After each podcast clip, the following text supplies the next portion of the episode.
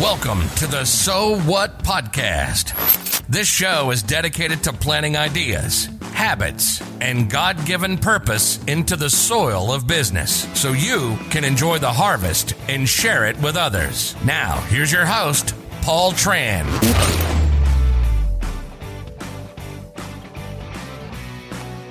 Welcome to another episode of the So What podcast. I'm your host, Paul Tran wanted to share an article that I wrote, published onto medium.com. Uh, I shared it uh, on my social media platforms as well. And everything I've ever written seems like that one has gotten the most engagement. So I feel like uh, just unpacking it a little more and sharing it through podcasts in case uh, you're more of an audible person than a visual, um, than a reader. But it was about um, a calling that I had on my heart to host some kind of show or some kind of train some kind of course on selling for uh, introverts. Uh, I've been a salesperson um, for most of my adult career and have achieved quite a bit of success. But of course, uh, being an introvert, uh, it doesn't fit the typical philosophies that you read from uh, the high energy, aggressive, extroverted folks like uh, like Tony Robbins or uh, Gary Vaynerchuk or uh, Grant Cardone. And so I've always been, I've always struggled with just trying to find my voice and being able to effectively persuade and serve people through selling. And so, yeah, I just felt the the need to post it and see if there was any interest. Uh, and uh, lo and behold, uh, a lot of a lot of the introverts came out of the woodwork and expressed a lot of excitement. they were tagging people, liked it, and it seems like there's validation. and so but the funny thing happened was, uh, even though this is an amazing sign that I, am probably onto something, um, imposter syndrome started kicking in. I started getting all these negative self talks, uh, these horrible questions that I interrogate myself with. A couple of them included, you know, who are you to be teaching sales? Uh, or there are better salespeople than you already teaching, or people have already heard these things. You're just copycatting. Uh, and I, I, can't remember where I heard this, um, but someone said, if you talk to your friends the way you talk to yourself, you wouldn't have any friends. And, and I wholeheartedly believe that. It's, it's so true how horrible we are to ourselves, right? And so, um, despite all of that excitement and validation, and despite me spending almost two decades uh, owning, running, selling businesses, raising capital, uh, you know, my work has taken me all over the world, has helped so many companies go public uh, or just hit these crazy milestones that not a lot of people are able to um, to achieve. Um, even all that, none of that matters when there's just one or two negative uh, negative, you know, feedback loops, and most of them actually even just come from my own self. Um, you know, they they dampen the the joy that that I feel or uh, the encouragement, right? So I thought, you know, over the years uh, dealing with this because it never has never goes away. Um, I've developed um, seven reminder frameworks uh, in order to help combat this, and I wanted to share that with you today. Um, and I'm not sure. Well, actually, no, I'm almost positive that whatever meaningful work that you're trying to do that has never been done before in your life, um, sometimes there's a lot of fear, there's a lot of um, resistance from from the status quo. Uh, I just want you to know that um, I, I, go through it too, and so many others as well. Uh, and I wanted to share you a couple tips on how to combat that mentally. The first one is um, don't beat yourself up. I believe that life has already given you. They, life has already have has enough crap to give you. So let the universe handle the crap giving part. You'll find that either you're right but you've learned how to do things better and suffered only once. Because as you know, fear and people who worry suffer twice unnecessarily. But if you're completely wrong, the universe partners up with you, partners up with your bold decisions and your life changes. So that's the first reminder. Second reminder is confidence is not required. What I've discovered is that many su- successful people I admire, they achieve great things by having courage not confidence. It means that they may be scared crapless, and they usually are, uh, but they do the work anyway. And even after doing the work, after making the decision, they're still scared crapless. So uh, it, it's about courage, not confidence. And if you really take the order of things, you can't have confidence until you've taken action anyway. So wanting something on the other side of you taking action is, is, is just ridiculous. The third thing is to remind yourself that this feeling, this, this negative self-talk always happens. The only way to add this into your arsenal is that you have to put yourself into enough situations where the imposter syndrome kicks in like clockwork. And then you can just start predicting that it's just trying to sabotage you and keep you at the status quo.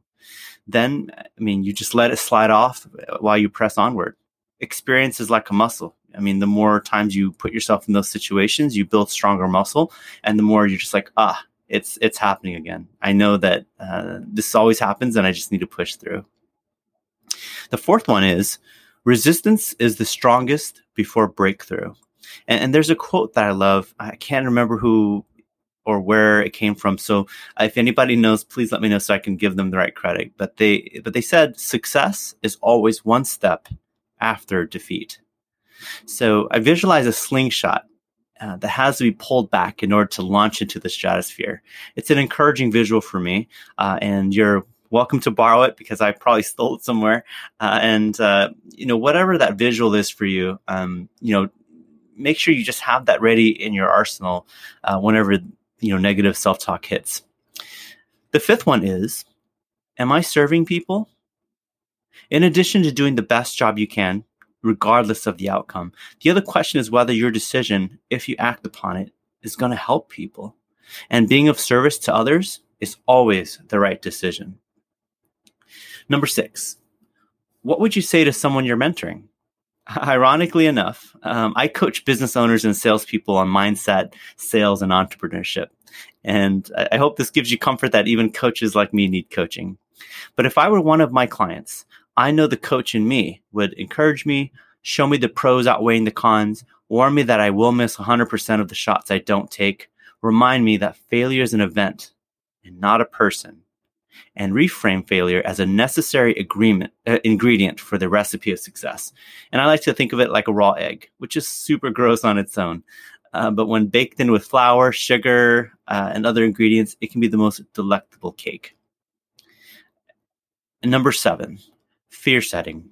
So I borrowed fear setting, this concept from one of my favorite authors and personal development entrepreneurs, um, Tim Ferriss. Uh, and by, on a side note, he totally changed my life over a decade ago with his book, Four Hour Work Week, and continues to do so. If you really think about it and write it down, most of your decisions aren't permanent. They're not catastrophic. And the chances of them happening are low to non existent. And on the flip side, success from your decision has a high chance, a win immediately after the first step, and it could change your life forever. So if your decision were translated into monetary value, it would sound like an asymmetrical risk reward, can't lose reward uh, investment, and something a smart investor would jump at.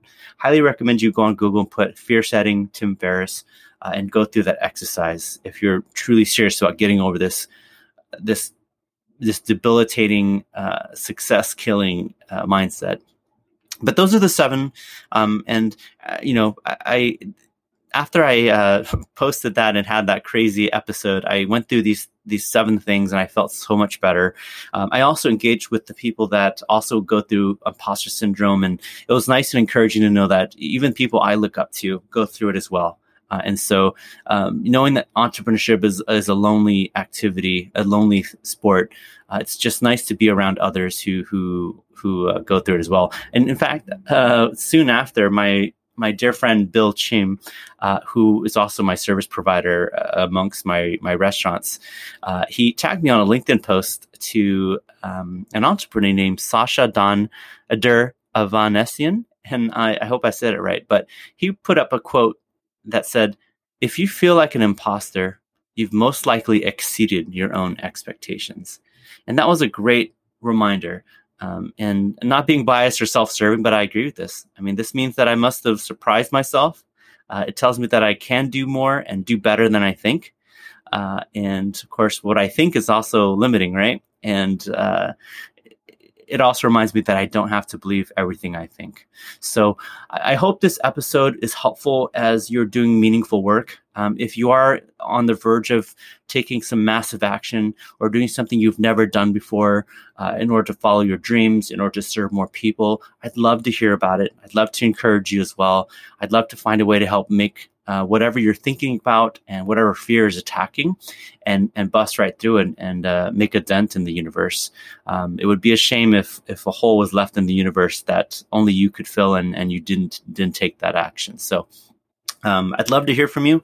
Uh, so reach out to me. I, I love talking to other folks and, and being encouraged. But I hope this episode was helpful, and I will talk to you guys on the next episode. Take care, guys. Thanks for listening to the So What podcast. We hope some of the ideas take root and make your life better. We want to serve more awesome people like you. And here's how you can help in less than 60 seconds. Subscribe to this show, post a review because it attracts others. Forward this to a friend or email Paul with any questions, ideas, or if you'd like to work together at so what at paulttran.com.